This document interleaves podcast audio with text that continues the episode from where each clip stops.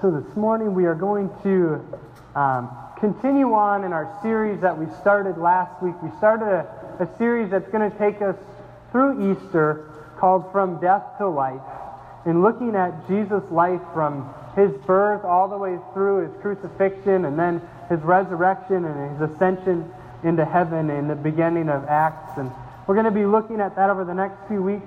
But this morning, we're going to focus on some of the miracles that Jesus performed in his life, as well as some of the temptations that Jesus dealt with in his life. So, looking at temptations as well as miracles that Jesus performed and faced during his time on earth.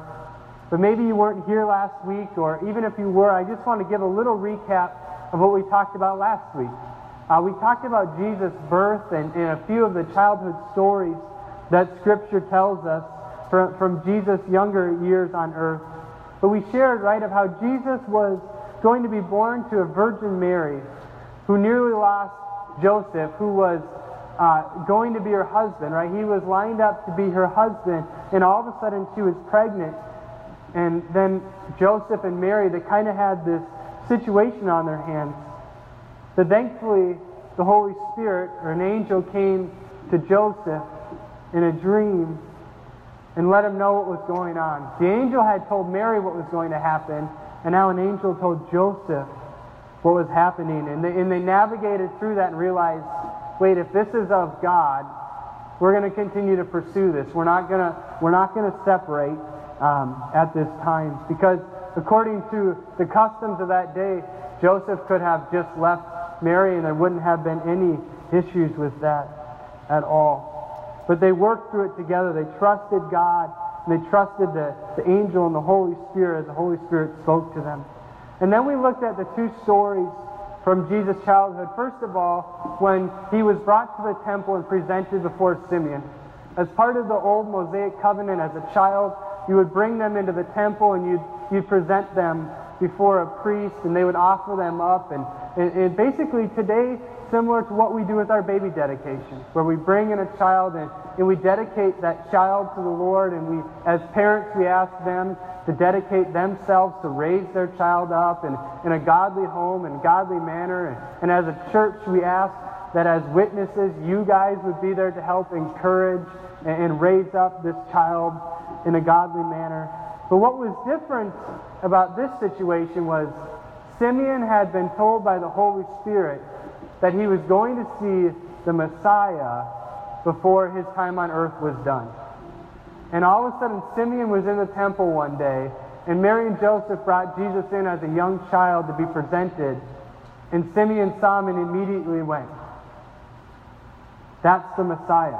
That's the one the Holy Spirit told me I was going to see before my time on earth was done. And he talked about how not only was Jesus coming as our Messiah, it was to the Gentiles as well as to the beloved people of Israel. And the second story we looked at uh, was when Jesus was left in Jerusalem after the Passover. Mary and Joseph and, and their family, as good Jewish family, every year they would go to Jerusalem for the Passover. And this time when they left, they actually forgot Jesus in the temple. Because when they traveled, it wasn't just Mary and Joseph and Jesus. It was your whole large extended family. So think of your aunts and your uncles and your cousins, you know, kind of everybody caravanning together. And so, you know, it could be easy to maybe potentially lose a, a, a child or something in the midst of that. And that's what happened. They left Jesus, and for three days, Jesus sat in the temple with the teachers and the scholars, and he talked to them, and he had conversation with them. And, and finally, you know, Mary and Joseph realize he's gone, and they come back and they find him. And Mary said, Well, Jesus, you know, what were you doing? Where were you? And Jesus simply said to his mom, What do you mean, Mom? I was in my father's house. I was where I was supposed to be in my father's house taking care of business. I was learning. I, I was, I was influencing other people. And as a result, it said that he grew in favor with both man and God. We talked about how Jesus' childhood experiences set him up and, and prepared him for the things that were to come in, in his ministry and the things that were to come, what God was calling him to do. And I compared that to our lives. And we look at our childhood and we look at our past experiences we say, you know what? All of those things molded me into who I am today. God was molding me, He was guiding me, He was directing me. I, I went through these experiences so I could learn the different things I needed to learn, so I could be prepared to do what God was eventually calling me to do. And I think that's the challenge for us today is to not become frustrated, to not become bitter, to not become discontent in the seasons that we go through in life. Because there's a chance that, that you're going through that season and God is going to redeem that season for His glory, for His honor, and to help in different ways for what He's still trying to do in your life and the plans He has for you. In the next couple weeks, we're going to look at a night in the garden, the night when Jesus was arrested. We're going to look at his crucifixion in the tomb, and eventually we'll, we'll, we'll finish off with his resurrection and ascension. But as I said this morning, we're going to look at some of the temptations and miracles that Jesus faced and performed in his life. And we're going to start with temptations. Right? So we think about Jesus, our, our, our Messiah, our King of Kings, our Lord of Lords. And we often forget that Jesus faced temptations just like you and I do. Why? Because he was human just like you and I are. Yes, he was fully God, but he was fully human at the same time. And so we're going to look at some of the temptations that he dealt with. We're going to look at Luke chapter 4 will be the first um, passage that we're going to be looking at when it comes to the temptations that Jesus faced. We're also going to reference Matthew has an account of this temptation as well that Jesus had with Satan in the wilderness. But just to give you a little context, so this is right after Jesus was just baptized by John the Baptist, his cousin, right? Jesus is, is baptized, and, and this is one of the times in Scripture where we see God the Father, Jesus the Son, and the Holy Spirit all at the same time, right? When, when Jesus is, is baptized, um, the Holy Spirit comes down in the form of a dove, and God speaks uh, out in, a, in an audible voice, and all three parts of the Trinity are there at one time. And so this comes right on the heels of that, right on the heels of being baptized, and Jesus is now led by the Spirit to go out into the wilderness where the devil begins to tempt him. So starting in Luke 4 with verse 1, it says, Jesus, full of the Holy Spirit, left the Jordan and was led by the Spirit into the wilderness, where for forty days he was tempted by the devil. He ate nothing during those days, and at the end of them he was hungry. The devil said to him, If you are the Son of God, tell this stone to become bread. Jesus answered, It is written, Man shall not live on bread alone. The devil led him up to a high place and showed him in an instant all the kingdoms of the world. And he said to him, I will give you all, the, all their authority and splendor. It has been given to me, and I can give it to anyone that I want to. If you worship me, it will all be yours. Jesus answered him, It is written, Worship the Lord your God and serve him only. Continuing on, says the devil led him to Jerusalem and had him stand on the highest point of the temple. If you are the Son of God, he said, the devil, throw yourself down from here, for it is written, He will command His angels concerning you to guard you carefully. They will lift you up in their hands so that you will not strike your foot against a stone. Jesus answered him again, It is said, Do not put your Lord your God to the test. When the devil had finished all, these, all this tempting, he left him until an opportune time. Right? So we, we read through this passage. The first thing I, I want to point out is not only was Jesus being tempted for 40 days by Satan, it said that he also didn't eat for 40 days. So he was being tempted for 40 days, and he hadn't eaten for 40 days during this time. He said, and, and the Satan, you know, the devil is trying to get him to, to tempt him, and he's going, Well, you know, I know you're hungry. You know, why, if you're the Messiah, why don't you turn that rock into a piece of bread? Then you can have something to eat. You know, but Jesus refuses to do so, stating that man shall not live on bread alone. In Matthew's account, it also adds Jesus replying in Matthew 4 4, but on every word that comes from the mouth of God, that we are to feed on every word that comes from the mouth of God. That's our source of substance, our source of strength is God and His Word. He's our supplier and our provider. And Jesus continues to emphasize the importance of what God has to say. Right? If we keep moving on in that passage, we see next that the devil tries to tempt Jesus by bringing him to a high point where he can see all the kingdoms of the world. Right? He can see all the kingdoms. And the devil tries to tempt him by saying, Hey, if you choose to worship me, I'll give you dominion and authority over all of these nations, over all these kingdoms, because I have the authority to do so. So I can give the authority to whoever I choose to do so. And I just I think about that and I can almost imagine Jesus at this point probably almost laughing at the devil and thinking, I know whose land this is. I know whose kingdoms these are.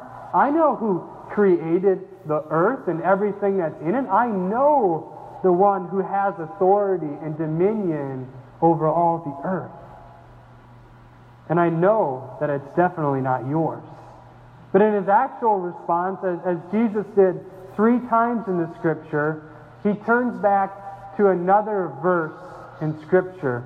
And Jesus says, Actually, it is written, worship the Lord your God and serve him only. So, all three times that Satan tried to tempt Jesus, Jesus used Scripture and said, actually, this is what God's Word says. It is written that you are to worship the Lord your God and serve Him only. Right? And the final temptation in this passage is we find that the devil tried uh, to use against Jesus was he brought him up to the high point in the temple in Jerusalem. And he said, if you truly are the Savior, the Messiah, then why don't you jump off the top of this temple? Because Scripture says that, that the angel will come and rescue you because there is no harm that is to come to you. Right? The angels will catch you before you hit the stones. And as I said earlier, I think there's a lot we can learn from Jesus' response to the temptations that the devil gives us. Because he responds with Scripture. He responds with God's Word, right? So I think when you and I are tempted, that's why it's important that we know God's Word. It's important that we understand what His Word says. When we're tempted and we're faced with, with challenges, we can say, actually, God's Word says this. And I stand upon the truth. You know, God's Word says that I am not to test Him as Jesus responded in this situation. That it is also written, do not put your Lord, your God, to the test. So if we just we just think about this for a moment. If there's anyone who's ever walked on this earth that could possibly get away with testing God, the logical answer would probably be Jesus, right? He's the Son of God. If someone was going to test him, it would make sense that it could be Jesus. But Jesus said, No, I respect God, I honor God, He's my Father, and I know what He has taught, and that is that no one is to test God. He lived a sinless, pure life. So if Jesus knew well enough to withstand temptation and tell us not to test God, then I think we should take His word for it and apply that in our lives today. So, practically speaking, maybe the next time you face a temptation or a trial, instead of testing God to see if just giving into the temptation, if He'll help you through it, maybe you should stand up to the temptation and say, I'm not going to give in this time because God's Word says that I'm not to test Him. God's Word says that I am to worship and serve Him only. God's Word leads me and directs me, and I know what to do in response to God's Word. It's no mistake that every single time Jesus is tempted by the devil, that he responds with Scripture. He doesn't make up a response. He doesn't, he doesn't say something that sounds really intelligent or really trying to convince him. He uses a simple truth of God's Word. Because we know God's Word is infallible. It's inerrant. There's no error. There's no mistakes in God's Word and God's Scripture. It's 100% true. And so we can never go wrong when we respond in Scripture. He quotes Scripture and law that was taught in the Old Testament. Jesus says that. I think we should follow his example and learn how to also use Scripture to fight against temptations that we may face in our lives. Moving on from the temptations that Jesus faced, and as I said in Matthew 4, you can find that same account of Jesus um, being tempted by the devil in the wilderness. But now we're going to look at some of the miracles that Jesus performed during his lifetime. And we don't have enough time this morning to look at every sign and wonder and miracle that Jesus performed during his ministry. But we're going to look again at Matthew and Luke.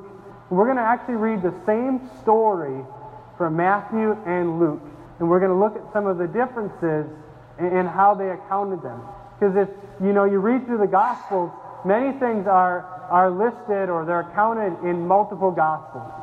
Maybe they're recorded in Matthew and Luke, or Matthew and John, or there's a few things that are recorded in all four of the Gospels.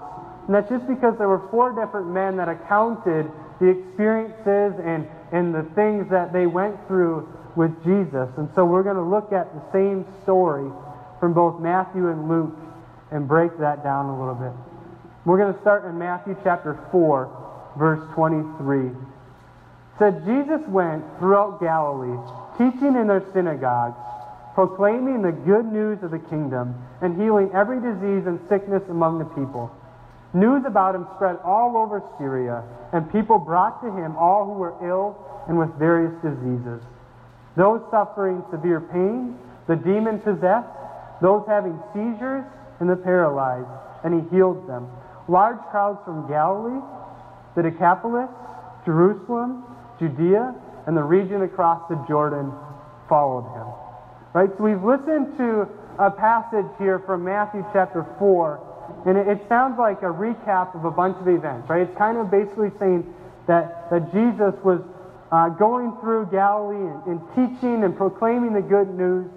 And there was healings that were happening. So people were gathering from all over the place, coming to hear and see Jesus and bring those who needed to be healed and, and touched during this time.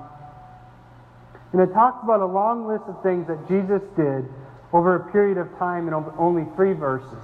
Right? So this didn't all happen in one day. This didn't happen in one setting. But Matthew takes it and he puts all this into three verses.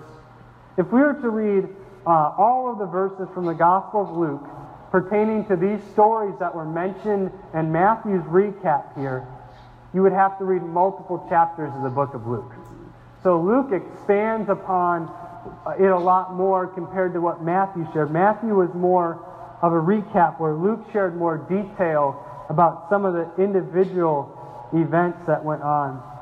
So, who here can tell me what was Luke's profession before he became a disciple or follower of Jesus? What, what, what? Physician. Physician, right? He was a doctor or a physician in that time. So, you can understand then when you realize that as a doctor or physician, why he would have gone into a lot greater detail in his writing. Why he would have shared a lot more because, you know, doctors, physicians, they're very detail oriented people. They're very knowledgeable people, but they're used to writing down everything. Even in that day and age, they were used to, to keeping track of, of everything that was going on. And so he went into much greater detail about the miracles Jesus performed, and especially when it came to those that dealt with healings. And so, to give you an example of the depth that Luke would go into when he would share stories about Jesus healing, we're going to look at Luke chapter 4 verses 38 through 41, that talks about how Jesus healed a woman along with a few others. It says, Jesus left the synagogue and went to the home of Simon. Now, Simon's mother in law was suffering from a high fever, and they asked Jesus to help her. So he bent over her and rebuked the fever, and it left her. She got up at once and began to wait on him. At sunset, the people brought to Jesus all who had various kinds of sickness, and laying his hands on each one, he healed them. Moreover, demons came out of many people, shouting, You are the Son of God. But he rebuked them and would not allow them to speak because they knew he was the Messiah. Right? So we, we looked at Matthew 4, and he has three verses that recap all kinds of experiences like this one we just read about in Luke chapter 4 about Jesus healing Simon's mother in law as well as then healing all those who came that night and dealing with the demons that came out of them. But you can you look at these two passages and they're similar in length. They're both three verses long when you look at these passages. But Luke has much more detail and it covers much less than what Matthew covered in his account of it. Luke talks uh, again of how Simon's mother in law was suffering from fever and asked Jesus to help. But it doesn't just say that Jesus healed her, it even explains, it says he bent over her and he rebuked the fever. You know, it explains how Jesus performed the miracle, how he healed her, and what he did in order for her to be healed. And I, I share this because I think it's important that we notice the different writing styles between Matthew and Luke. Because all of the authors, the different men who wrote and, and women who wrote the books of the Bible, yes, they were all inspired by the Holy Spirit to read, but they wrote in their own style. They wrote in a way that, that reflected who they were. You know, and that's why Matthew's account looks different than Luke's account does here. And for some of you, maybe that's been confusing. Maybe you read through the Gospels and you're like, why is the same story in here more than once, but it sounds a little different? Or the details, one has details, another one doesn't. And that's just because of the account and the way that the author chose to record the scripture in that book. So many times it seems like we think, oh, the Bible is all the same, and it's just, uh, you know, boring stories and facts. But each author, their different style is reflected in the way that they share their stories. Some are very detailed, where you think of King David, and many of his are very poetic. You know, so if, if you like poems and that kind of stuff, Psalms and Proverbs and many of those books, you would really enjoy reading because that's the writing style of a lot of those books in that time. Let's take a moment now and let's look at Jesus' first recorded miracle in Scripture as he turns water into wine in Cana. We're going to look at it from John chapter 2. Starting with verse 1 of John 2, it says, On the third day, a wedding took place at Cana in Galilee. Jesus' mother was there, and Jesus and his disciples had also been invited to the wedding. When the wine was gone, Jesus' mother said to him, They have no more wine.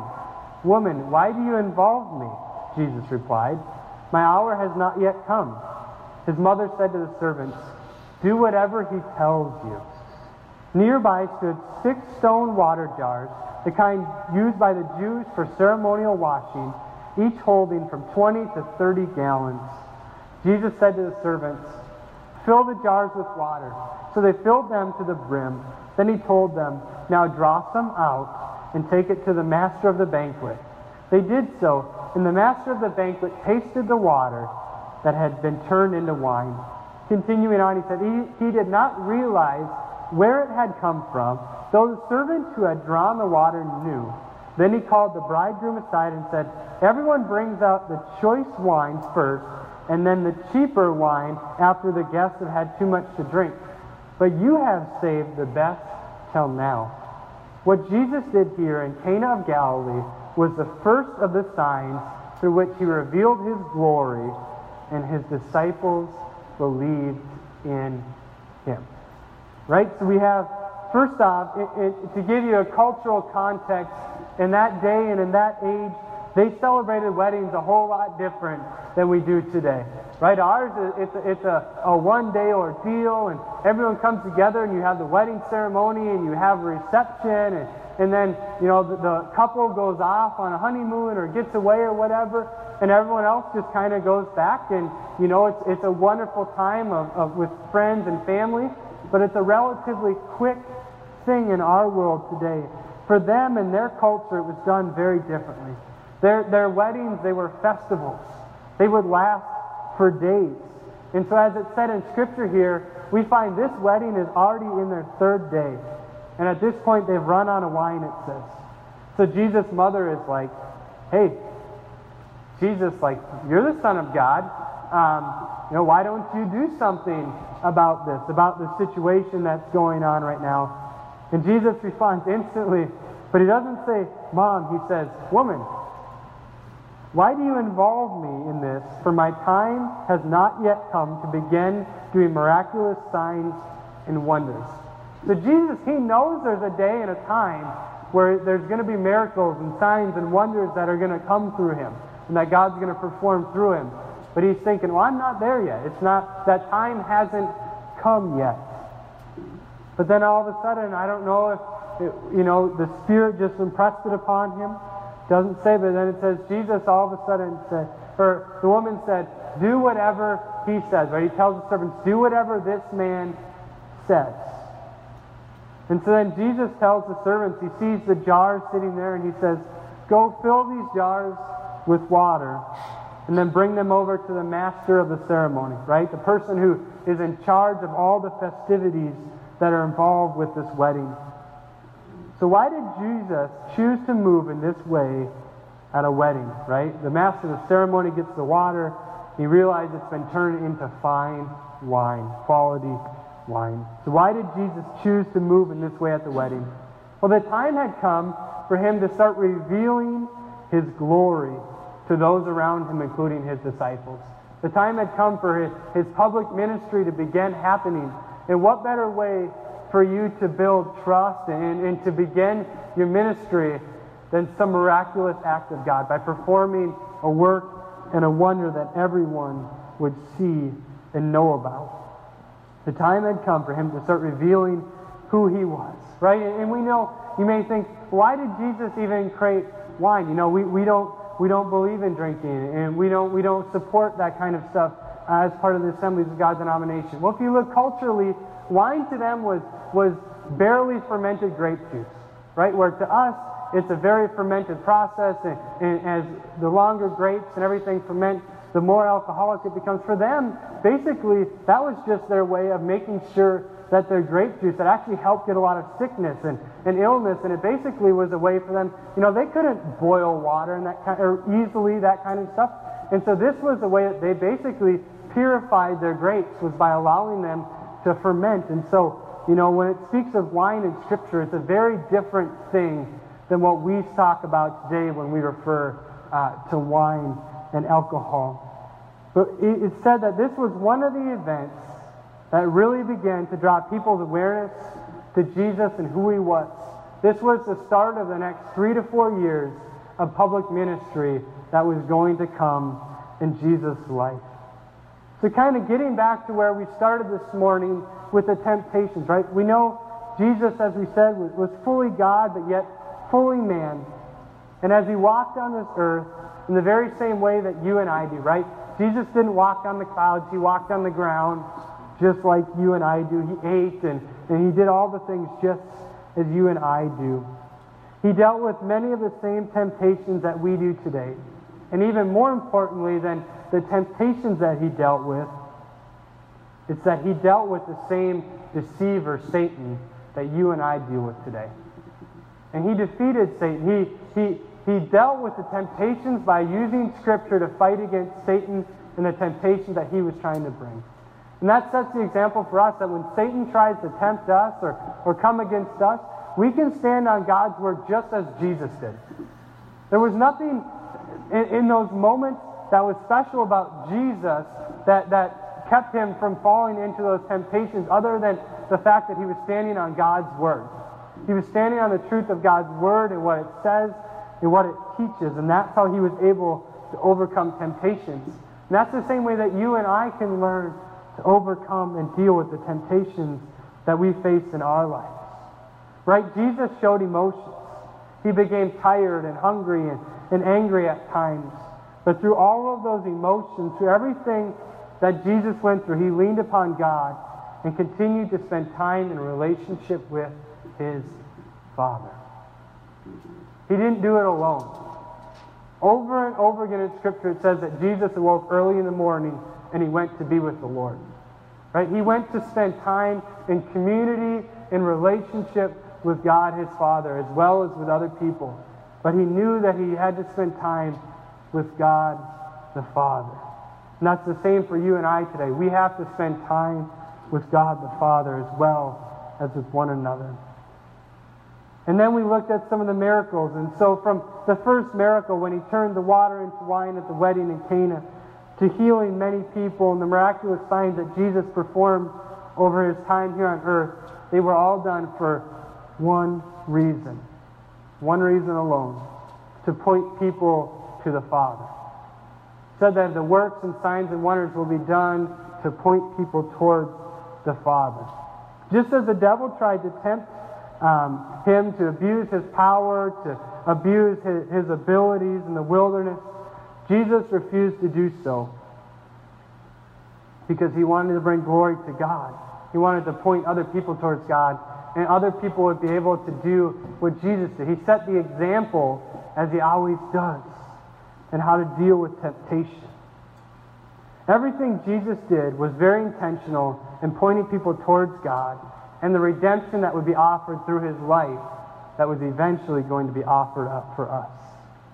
That's why, you know, we're so big here about being intentional with our time and what we pour our time and our energy into. Because we only have so much time, right? We only have so much energy and so much, so many resources. We have to be intentional with where we place our time and our energy and our resources. So that what we're doing is pointing people towards God and who He is, or pointing people towards the cross and the resurrection of Christ and what He did in offering Himself for us. We have to be intentional. I believe that as we look at the life of Christ, it becomes so clear to us that He taught us about how to live our lives. He taught us how to respond to temptation. And He taught us how to help point people towards God and who He is. Because God can do signs and wonders through you. God can do miraculous things through you to point people towards who He is. Right? That's one of the gifts of the Spirit is miracles. Is God working through people to point people towards who He is. If I can get the worship team to come back up this point. Maybe you're in here this morning and, and you realize that, you know what, not only do I need to be more intentional with my time, I, I just need to be more intentional. I, I haven't even given my heart to the Lord. And I need to be intentional in saying that's the first step in all of this, is intentionally giving my heart to the Lord and surrendering my heart to God and, and giving Him myself. That's the first thing you can do is to choose to accept Jesus into your heart and believe who He is. Believe that He died for you, that He paid for your sins, that He rose again three days later to defeat sin and death forever, to wipe the slate clean. God doesn't see your sins. He sees you as white as snow. He sees you as a son and daughter of His. He died for you. Maybe you're in here this morning and you've already made that decision to follow Christ, but you know that you just need to become more intentional in your time, in your resources, in your efforts, in your energy, and what you're doing. Because you, you sit there and if you're honest, you're going, you know what? There's a lot of time or energy or resources that I'm putting towards other things, and maybe they're even good things, but they're not what God is wanting to do. Right? Because we can fill up our time with all kinds of good things. There's a difference in a good thing and a God thing. So are we being intentional in God things?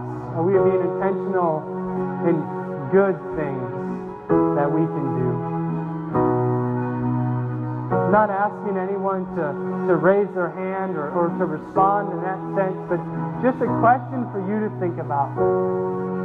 Is my time, my efforts, my resources, are they being placed the right spots that are pointing people towards God, that are bringing glory to Him, that are pointing people towards the cross?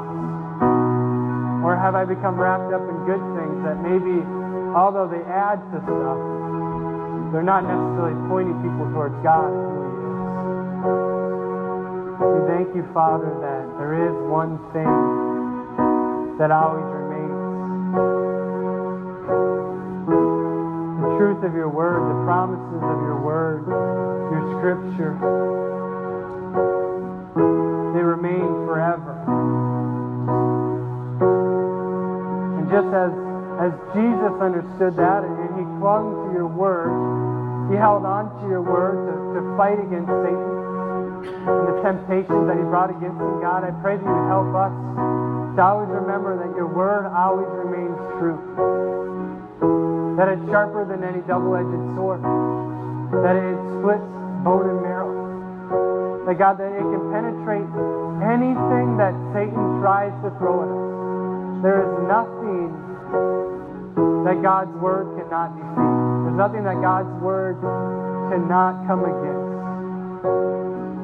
And God, I pray that you would help us to have that zeal and that hunger and that passion for your words, that we would know your word and be able to, to use your word when we have to fight against the temptations of this world and against the spiritual battles that we face. That we would be able to recall and know what your word says. God, I just pray that you continue to work through us as we come into the Easter season. Father, help us as this is a time where, where people may be more open to the gospel than they are any other time of the year.